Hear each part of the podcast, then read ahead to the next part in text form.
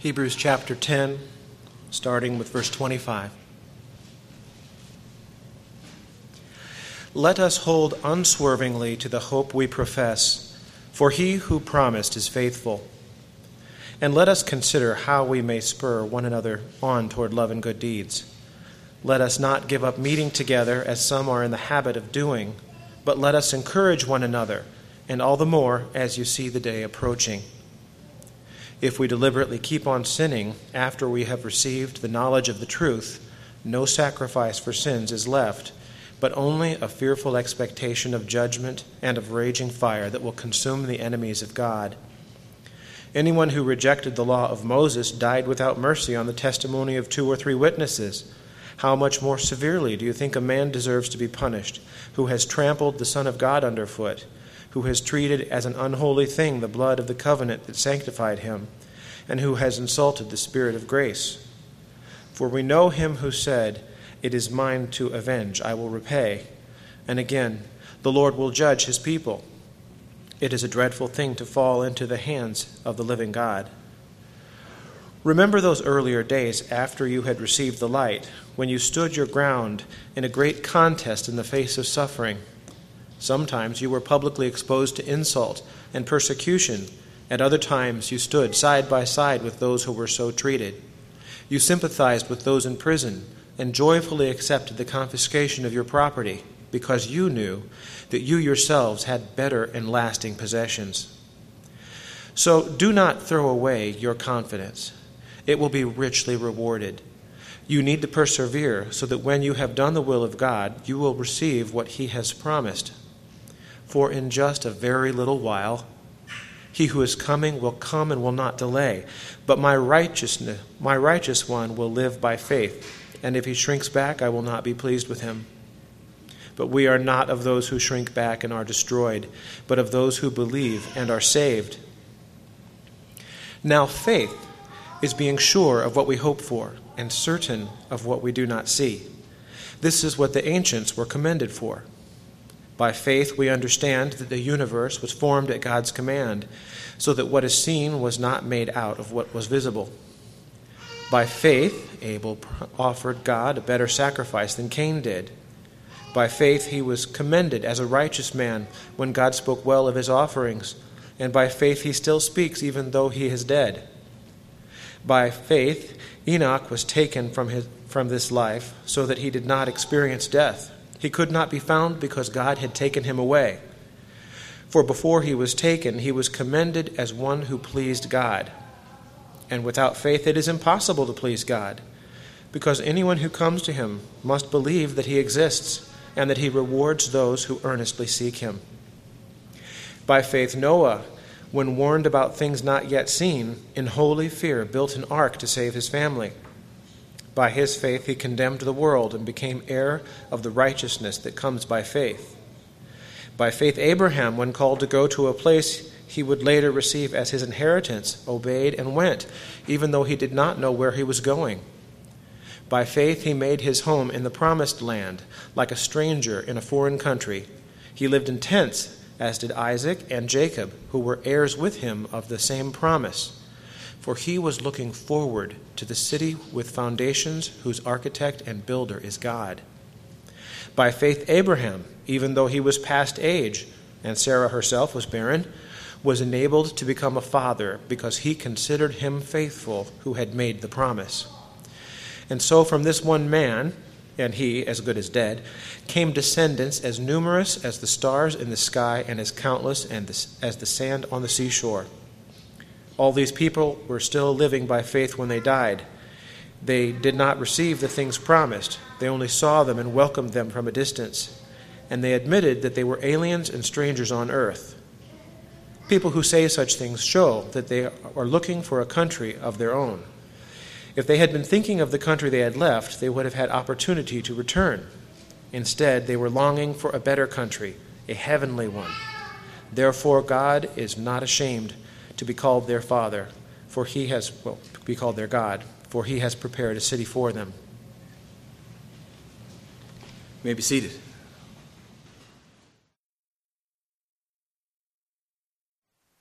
Would you pray with me as we begin this morning?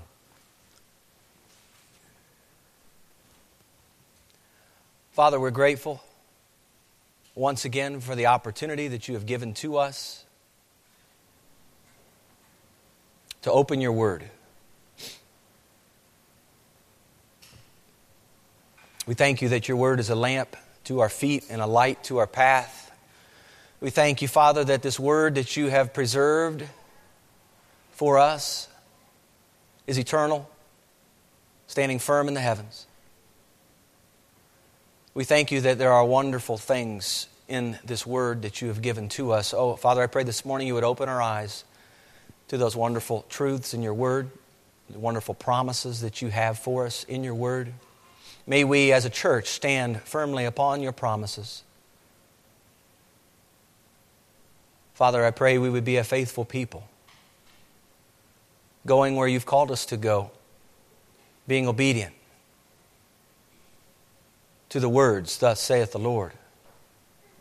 Father, that would be sufficient for us to move and operate in the days ahead.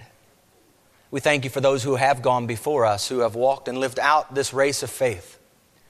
And I pray, Father, that we would be encouraged not only by the, the race of faith that they've run, but Father, it would spur us on even the more to run as you've called us to run, your church. And may we, in the power of the Holy Spirit, run this race well for you. I pray this in the name of Jesus. Amen.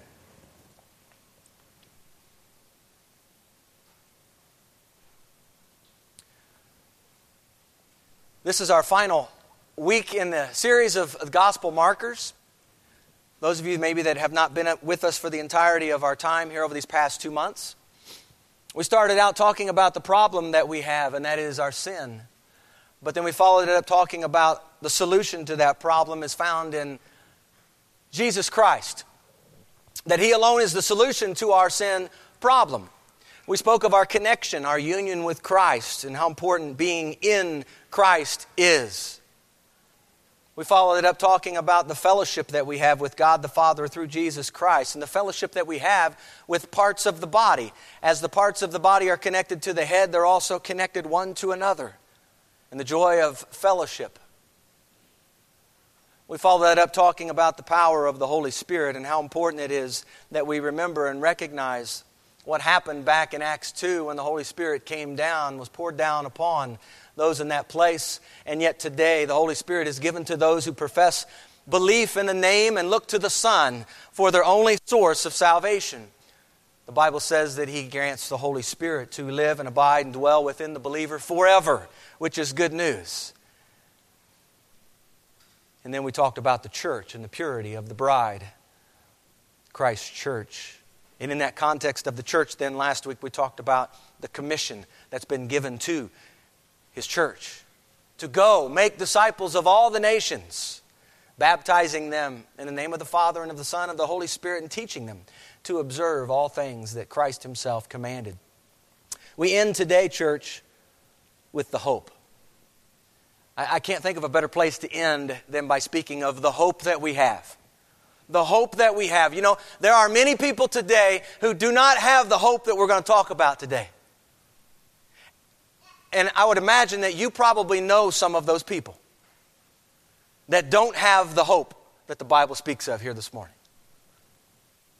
I'm encouraged as I read this and read about these people of faith, these people who walked this out, who had this hope of a heavenly city. We talked about the objectives early on in this series about understanding the gospel. What is the gospel? Hopefully, over these last eight weeks, you've been able to at least get some handles on what is the gospel? What is this good news message all about? I hope also that you've been able to foster some kind of love for this gospel.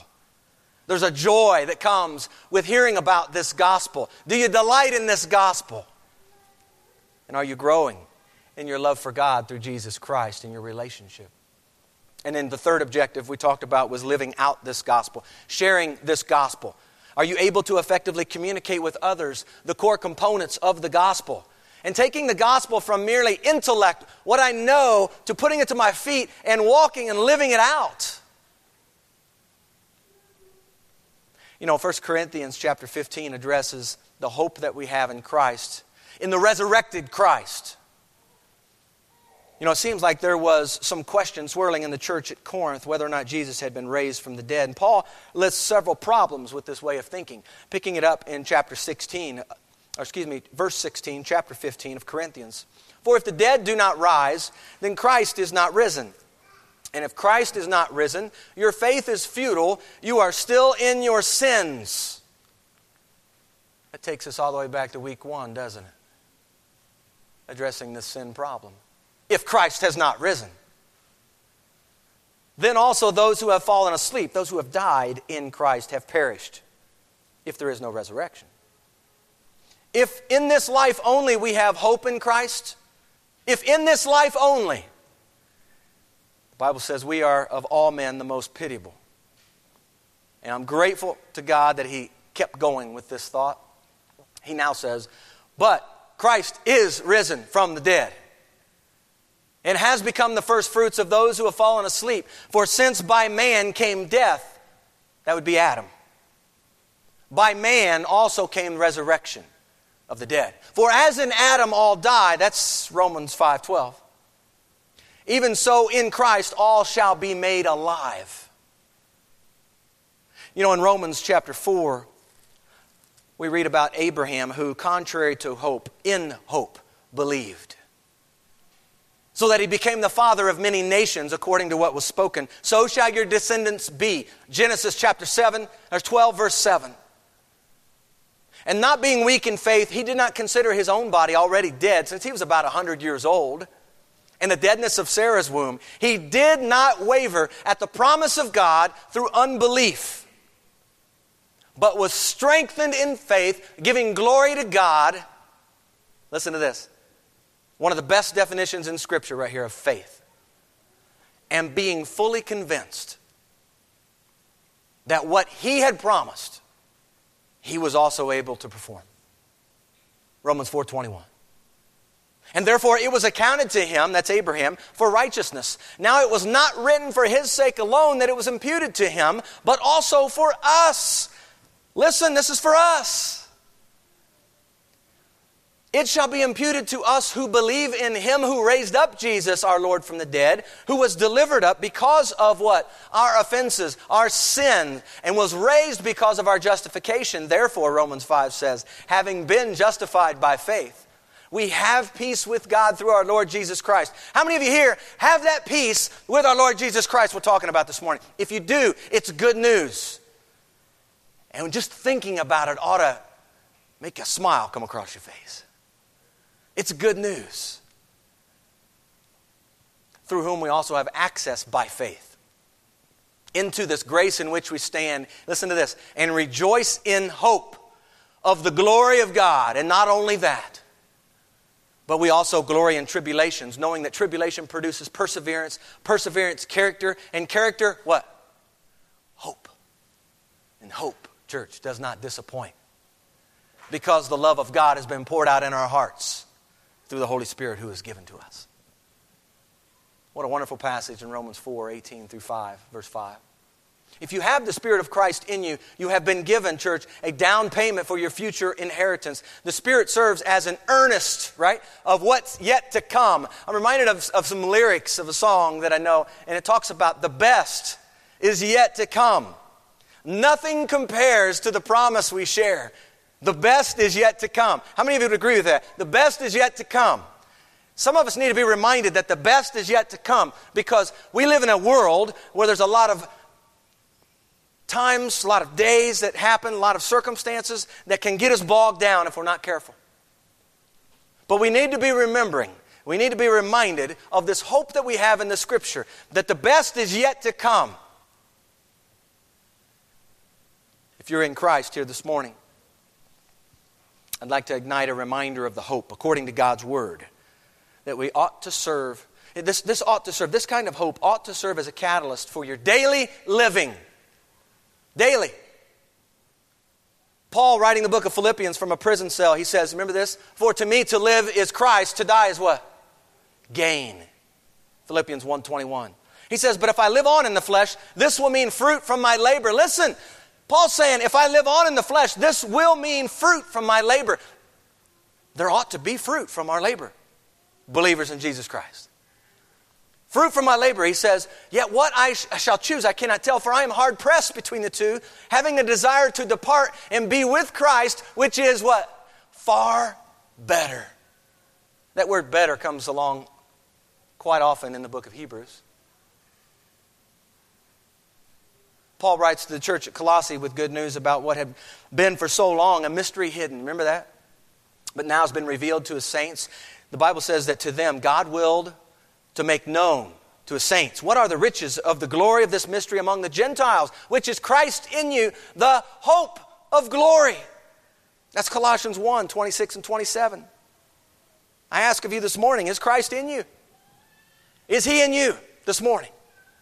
If not, I pray God would open your heart, open your mind to grasp this hope that I speak of from the Scriptures.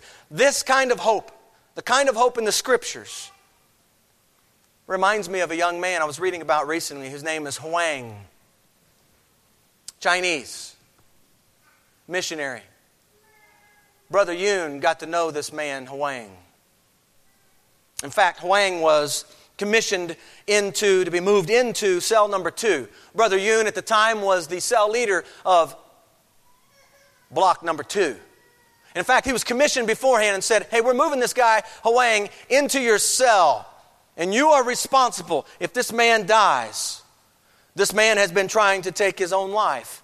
This man is a murderer. He's going to die in just a few days and we're moving him into your cell, and you are going to be the one responsible for him. And if he dies, if he happens to take his life on your watch, you're accountable. Well, at this particular point in time, Brother Yun, in his cell number two, had already done some gospel work. And there are a bunch of brothers in cell number two.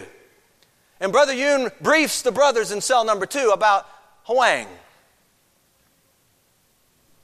Said, Brothers, we have some work to do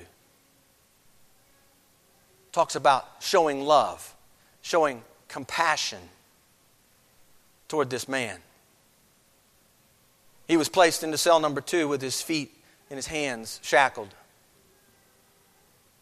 And through an amazing compassion and love extended toward Huang in cell number two, the Holy Spirit orchestrated new life. And Huang, who once had lived the life of a hardened criminal, was now on his knees asking God to save him from his sins just days away from his order of execution. Huang could be heard in his prison cell, still shackled because he was a death row inmate and he needed to be shackled. He was singing praises at the top of his lungs to his Lord and Savior. And the prison guards would oftentimes come by and yell at him to stop with all the noise and threaten to beat him for such a behavior. But threats, you see, have no hold on such a man as Huang because he was a dead man. He was a few days away from his death sentence. And in his final days, his desire was to grow in Christ, to absorb the things of Christ, to praise the name of Jesus. Nothing was going to stop Huang from exalting the name of Jesus. You see, he found his hope, church, in that prison cell. As Brother Yun and others ministered love and compassion to him, sharing with him the hope of what is yet to come. And I think about that and I just go, oh, that, that we would begin living this way. Isn't it true that you too are going to die one day?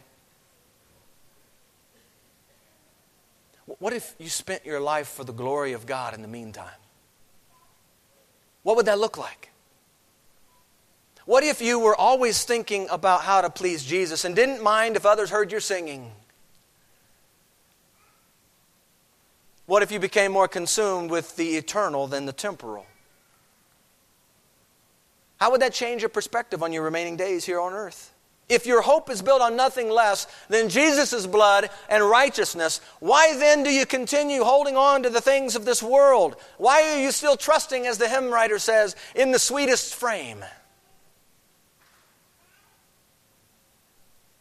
What is your hope built on?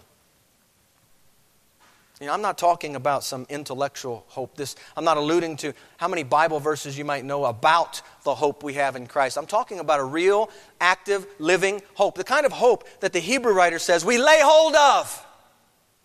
We lay hold of it.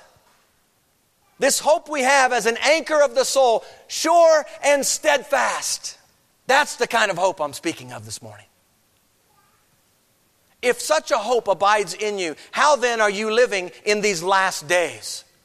You see, Paul wrote to Titus, and he left Titus behind on the island of Crete, but he wrote to him, desiring to impress upon him this hope yet to come. I want you to look at how he frames this hope in Titus 2, beginning of verse 11. He says, For the grace of God that brings salvation has appeared to all men teaching us that denying ungodliness and worldly lusts, we should live soberly, righteously, and godly in the present age, looking for the blessed hope and glorious appearing of our great God and Savior, Jesus Christ, who gave himself for us that he might redeem us from every lawless deed and purify for himself his own special people, zealous for good works. You might remember the hymn, My hope is in the Lord who gave himself for me and paid the price of all my sin at Calvary. No merit of my own, his anger to suppress. My only hope is found in Jesus' righteousness. Let me say that again because that's significant to the gospel. My only hope is found in Jesus' righteousness. And now for me, he stands before the Father's throne. He shows his wounded hands and names me as his own. His grace has planned it all. Tis mine but to believe and recognize his work of love. And Christ receive. For me, he died. For me, he lives. And everlasting life and light he freely gives. Is your hope today in the Lord Jesus Christ? Is your life characterized by righteous, sober, godly living, marked by an ongoing lookout for the blessed hope and glorious appearing of our Lord and Savior? You see, there was a day when such men could be found, church. When I take up this sword of the Spirit, this Word of God, I read about men and women who lived without having received any of the promises set before them.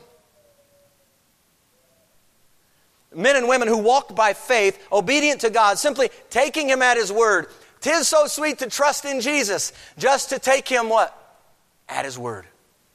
Just to take Him at His word. Just to rest upon His promise, just to know what? Thus saith the Lord. Do you operate your life on your own terms? Or according to thus saith the Lord.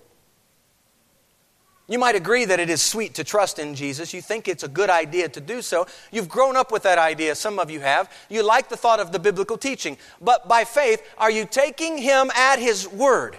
Are you resting upon His promises? Do you really know what He has promised you in His word? Is thus saith the Lord sufficient for you? You might not be able to see it feel it, grasp it. But if God's word is brought to bear upon you, do you receive it by faith and desire, desire to walk in that way? Church, as has been read this morning, do, do not cast away your confidence, which has great reward.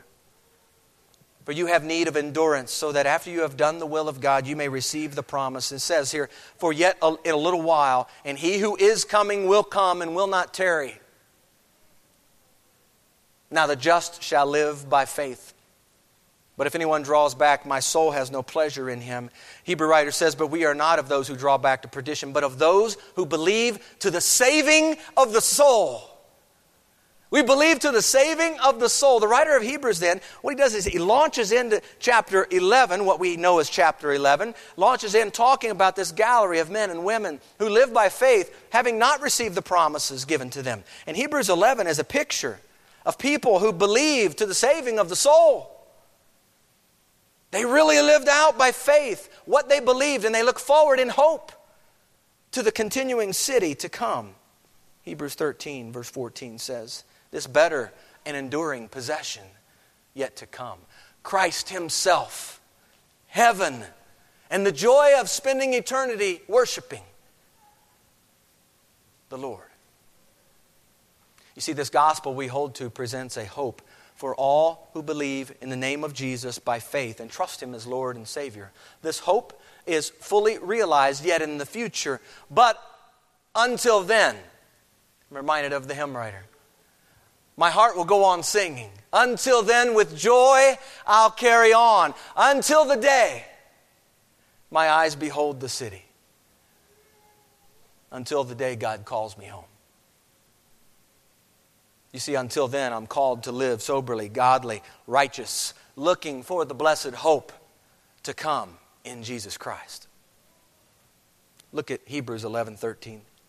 These all died in faith, not having received the promises, but having seen them afar off, were assured of them, embraced them, and confessed that they were strangers and pilgrims on the earth.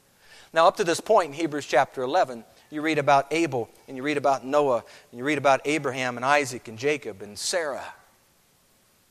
These all died in faith. And the list will continue after verse 16. Abraham obeyed. He went out, not knowing where he was going. By faith, he dwelt in the land of promise as in a foreign country dwelling in tents with Isaac and Jacob, the heirs of him of the same promise. Verse 10 then says of Hebrews 11, For he waited for the city which has foundations, whose builder and maker is God. Some of you might think as you read that verse, you might be inclined to wonder Abraham waited for this city of God? Really? You know, I was, I was reminded from the scripture in the Gospel of John, in fact, the Jews took offense. You might recall this of Jesus' words in John 8 51. I said, Most assuredly, I say to you, Jesus says, if anyone keeps my word, he shall never see death. And the Jews were crying out, and uh, Abraham's dead, and the prophets, they're dead. Are you greater than Abraham who is dead? And Jesus responds in John 8 56. Listen to what he says. Your father Abraham rejoiced to see my day, and he saw it and was glad. Now, if Abraham, the patriarch, could see the Christ in the heavenly city to come, what about you? You sit here today far removed from Father Abraham you have been given the law which reveals your sin. You've been given and provided the benefit of seeing the prophets. You have the benefit of Christ's advent, his life here on earth, his death on the cross, his burial, his resurrection, his ascension. You are recipients of the Holy Spirit who came down that day in Acts chapter 2 at Pentecost, and now you await the return of Jesus. You live in these last days. You have all of these things available to you, and yet there are many today who do not live with the heavenly hope.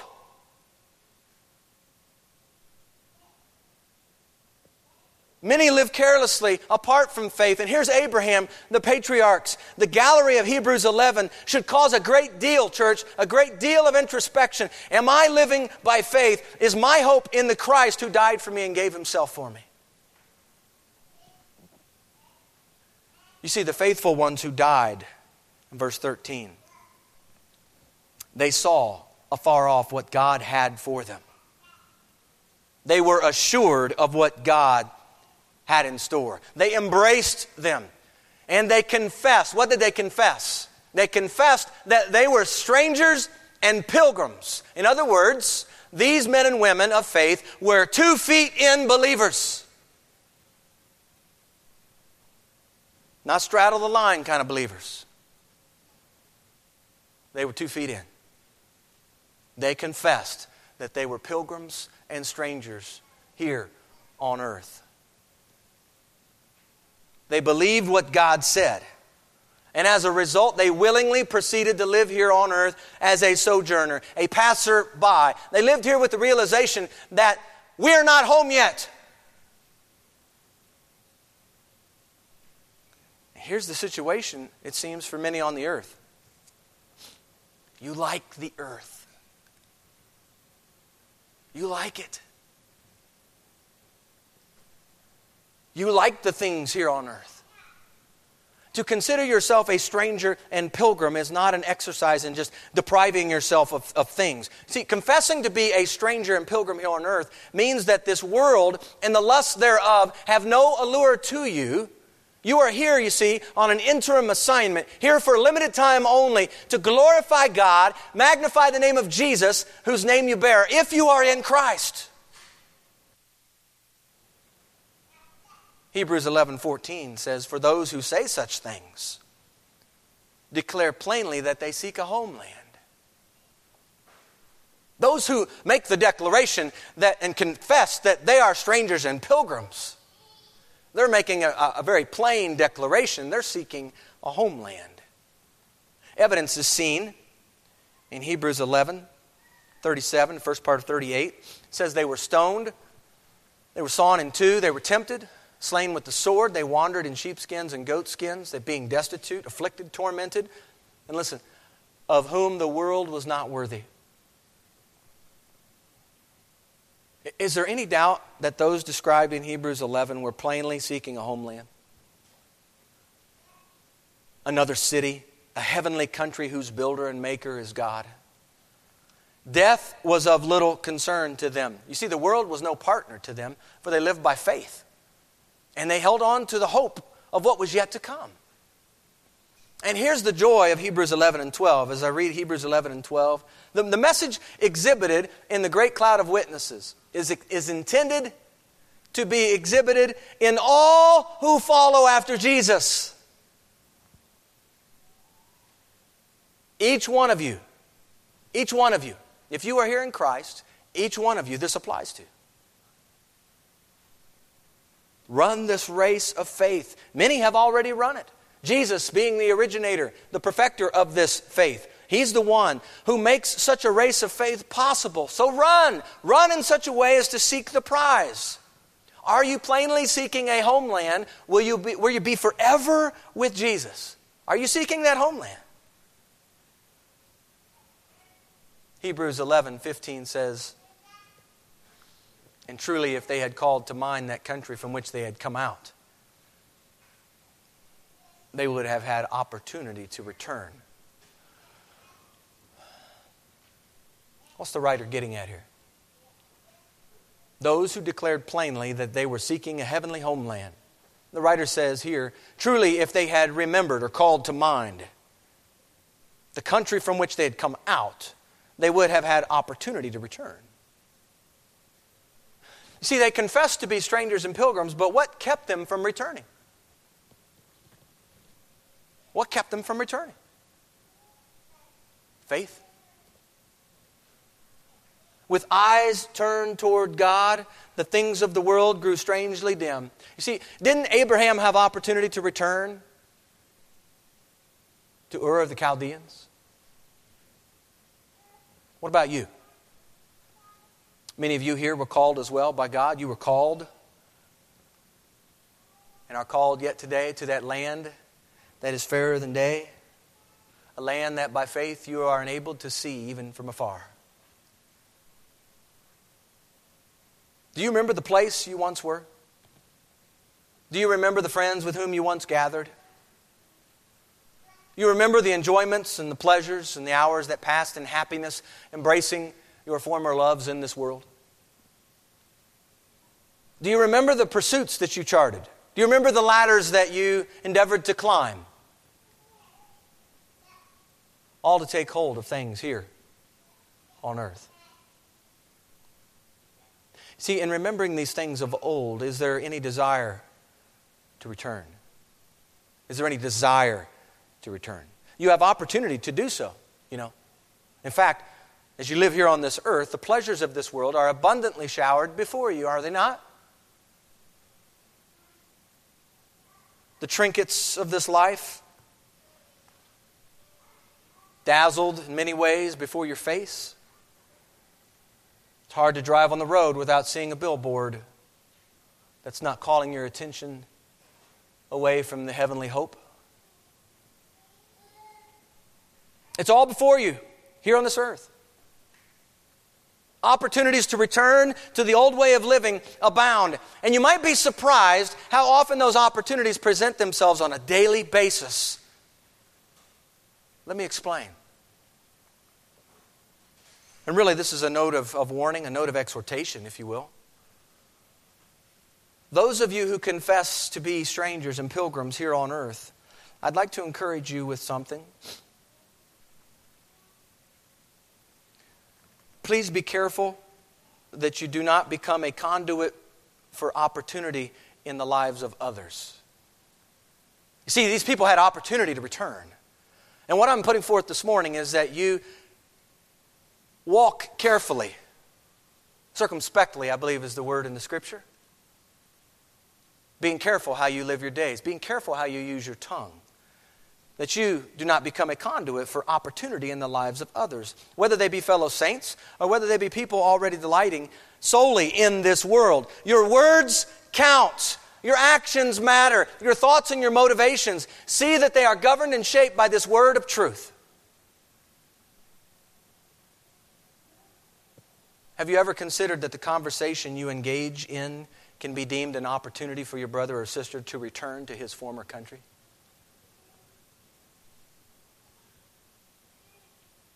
See, I don't think we think in those terms often enough that the words that come out of my mouth could be, perhaps, might be an opportunity for this other brother who's struggling in a certain area. It could be an opportunity for him to return.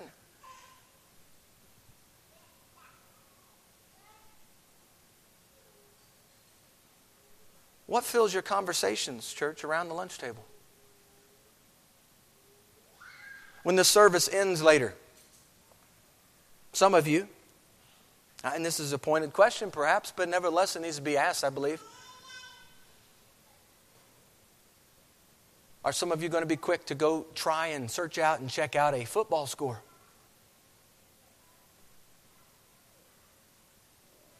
Does, does that hold such a position in your life that you would dare to insert it in the midst of conversation, how your favorite football team might be doing?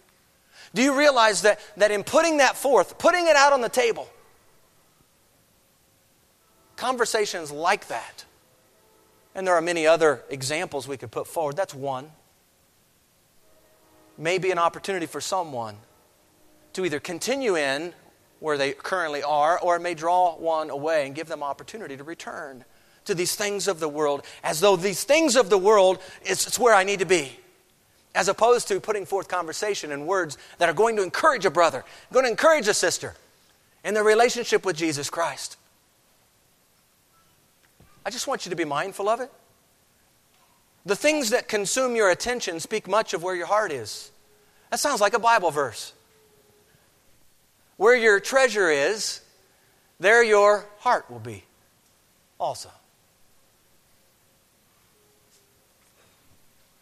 Perhaps this is an opportunity to repent of sin that's been entangling your own thoughts. I encourage you, don't, don't allow one more Sunday to go by where your words and conversation toss a, think about it this way how they toss a line in the water for another brother or sister to return home, to go back to the place where they used to be. Opportunities to return to the old way, they abound. But I want you to see also that God provides opportunities to test your faith. And you might find yourself in a situation where you're going to need to make a very important decision, and you're in the midst of a position that in times past you maybe have walked over here. And God is sometimes putting forth these, tre- these tests, these trials. In fact, one writer says he, he intends the faith he, he gives should have its tests. We'll be talking about this as we get to James in the new year. Should glorify his name. These opportunities to return are meant to try our faith, and they are sent to, to you to prove you are a, you are a volunteer soldier. Why, if grace was a sort of chain that manacled you so that you could not leave your Lord, if it had become a physical impossibility to forsake the Savior, there would be no credit in it. He that does not run away because his legs are too weak does not prove himself a hero. But he that could run, but will not run, he that could desert his Lord, but will not desert him, has within him this principle of grace, stronger than any fetter could be, the highest, firmest, noblest bond that unites a man to his Savior. And by this shall you know whether you are Christ or not, when you have opportunity to return. If you do not return, that shall prove as observable evidence you are His. You see, these opportunities continue to confront us as long as we walk around in these bodies. All the more reason, church, endurance is needed to run this race of faith. Matthew 23, Jesus says, 12 and 13, because lawlessness will abound, the love of many will grow cold. We, we live in a day, lawlessness is abounding, the love of many is growing cold. Jesus' words here are very timely. He follows it up and he says, But he who endures to the end shall be what? Saved. So, with plenty of opportunities set before them, why didn't these strangers and pilgrims jump at the chance? Look at verse 16. But now they desire a better, that is, a heavenly country. Therefore, God is not ashamed to be called their God, for he has prepared a city for them. You see, the Hebrew writer on many occasions speaks of something better. When compared to Moses and the angels, Christ is seen as better. When compared to an earthly high priest, Christ is seen as better. When compared to the old covenant, the new covenant in Christ is deemed better. And so it is with the pilgrims and strangers that run this race of faith today. They long for and desire a better country, a heavenly city. This world is simply a temporary address. As a citizen of heaven, eagerly await a Savior. That's what Paul did, Philippians chapter 3. Eagerly await a Savior and long to be with Jesus in heaven.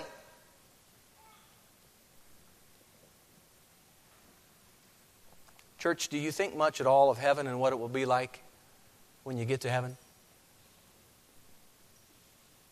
I love reading through the old hymns because many of the old hymns are focused and centered upon heaven.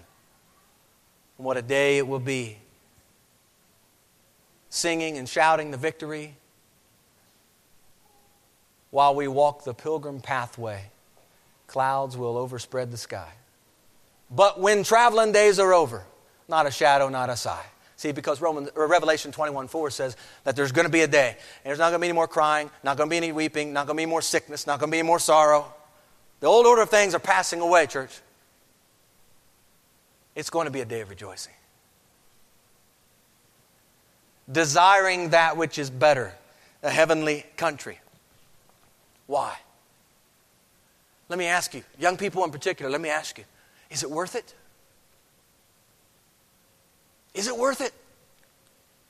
There are a lot of folks around you, a lot of people that, that may you may come in contact with. And there are a lot of people who aren't living for this heavenly hope that we read about here in the scripture. It's an important question you need to ask. Is it worth it?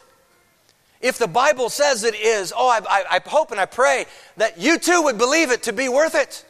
That you would spend your days from this day forward walking by faith, not by sight trusting, believing what God has said here. He is preparing a place.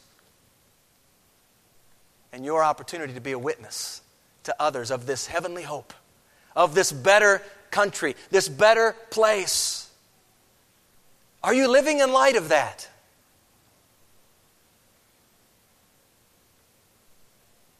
Notice how 16 ends. He says, Therefore, because there's a desire for a better country, God is not ashamed to be called their God for he has prepared a city for them.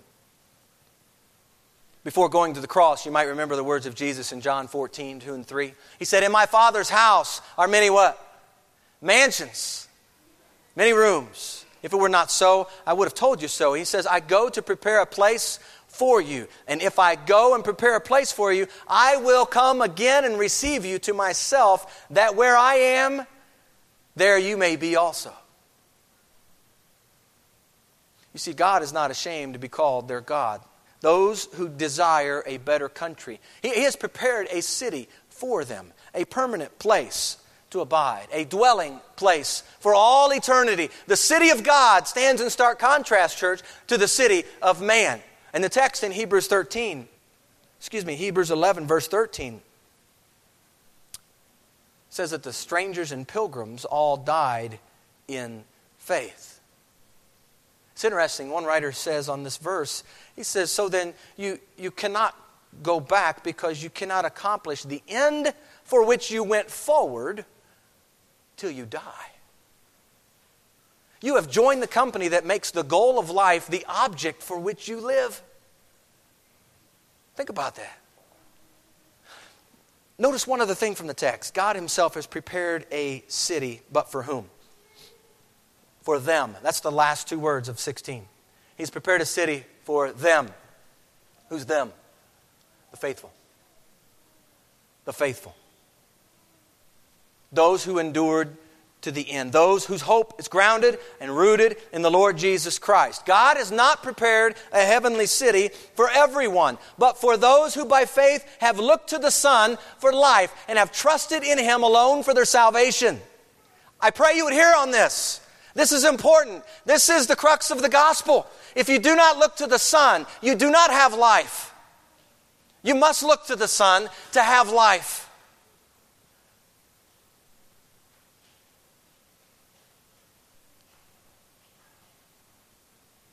Church, this is the good news message we've been talking about for the last two months. This sums up many of the things we've been talking about. The text, though, also here presents a dilemma for the one still cherishing the world and the lusts thereof. I hope you see this. The heavenly city awaits those who are His the Bible says that God knows those who are His. Let everyone who names the name of Christ depart from iniquity. 2 Timothy 2 19 says. There are some still clinging to this world. If that's you, exhort you to stop trying to get adjusted to this world. Stop holding on to the things that are going to burn up. This world you hold on to so dearly is deemed the city of destruction. And if you're not one of the strangers and pilgrims described in this text, you are subject to all that comes with being associated with this city of destruction. All that you've obtained, all that you've worked for, all that you own, all that you've accumulated, it's all going to perish in the city of destruction when the Lord returns. That's what you're putting your hope in. That's what the Bible says is going to happen. What to do in light of the destruction coming. You might recall the cities of Sodom and Gomorrah and the pending destruction of those cities in Genesis chapter 18. The Bible says that while Lot lingered, the men, the angel representatives that were there, the men took hold of his hand and his wife's hand, and the daughters, his two daughters, took hold of him the Lord being merciful to him. And they brought them out, set them outside the city. Verses 16 and 17.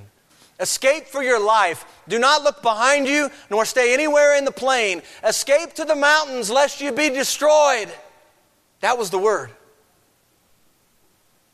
You see, church, if you're not a stranger or a pilgrim in this life, desiring a heavenly city, looking to the Son for your hope of salvation. You are in jeopardy of grave disaster. I just want to put that before you this morning. In love. You are in need of rescue. You are currently awaiting destruction, for you dwell and desire not the heavenly country, but the things of this world. Listen, the world, this world is passing away and the lust thereof. It's passing away. Like the angel of the Lord who took Lot and his wife and his two daughters by the hand and removed them from the city. Oh, that I could rescue you from pending destruction that awaits in this city. I know there is but one, though, who can rescue you, friends. There is one. His name is Jesus. Make today the day that you flee this city of destruction and look wholeheartedly to Jesus. Recognize that your sin has separated you from a relationship with Jesus. Look to the Son. Only Jesus can provide your solution to your sin problem. Pursue the things of the Lord. Desire the life that Christ gives. Delight in His Word. Flee the pre- pleasures of this world. Church, they're but for a moment.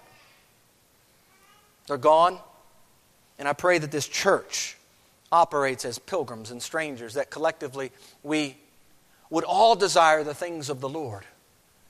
That we relish our union with Christ and the fellowship made possible with God the Father and His Son, and with brothers and sisters who are also in Christ. I pray that the power given to us by the Holy Spirit would permeate each one, and that Christ's church would be about purifying herself as Christ himself is pure. You see, strangers and pilgrims are called to make disciples of all nations and journey here on earth with a desire for a heavenly home where Christ himself is seen. These are markers of the gospel, church. We shall behold him we shall see him as he is. Don't forego the prize of Christ, of heaven, and the joy of worshiping together with the saints. The saints comprised of all nations, tribes, peoples, and tongues, Revelation 7, 9, and 10 tells us. Make today the day of salvation. Don't continue putting off the warning. You remember in Genesis chapter 18 when Lot went in to speak with his sons in law about the pending destruction. They responded thinking it was only a joke. What I am speaking of today is no joke, friends. This is no joke. Acts 17. 30 and 31, Paul, as he's speaking in the midst of the Areopagus in Athens. Truly, these times of ignorance God overlooked. But now commands all men everywhere to repent. Because he has appointed a day on which he will judge the world in righteousness by the man whom he has ordained. He has given assurance of this to all by raising him. That's Jesus. By raising him from the dead. That's the assurance. Church, is your hope being built solely on the blood of Jesus and his righteousness? Are you desiring a better country this morning?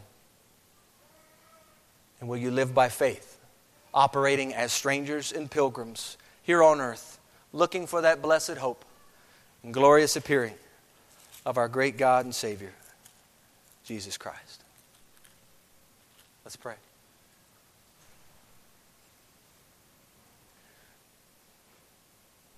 Father, thank you for your word. Thank you for the instruction that you give to us in your word. Father, I pray that there be none here who would be ignorant concerning those who fall asleep, who've died, lest we sorrow as others who have no hope. For if we believe that Jesus died and rose again, even so, you, God, will bring with you those who sleep in Jesus. For this we say to you by the word of the Lord that we who are alive and remain until the coming of the Lord will by no means precede those who are asleep. For the Lord himself will descend from heaven with a shout, with the voice of an archangel, and with the trumpet of God, and the dead in Christ will rise first.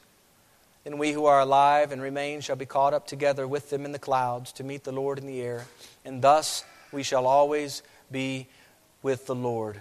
Oh, Father, I pray and thank you for these words of comfort and pray that we would encourage and comfort one another with these very words as we look to this heavenly hope that you've given to us. May we walk in this hope. May we walk by faith, looking and trusting in Christ alone. pray this in Jesus' name. Amen.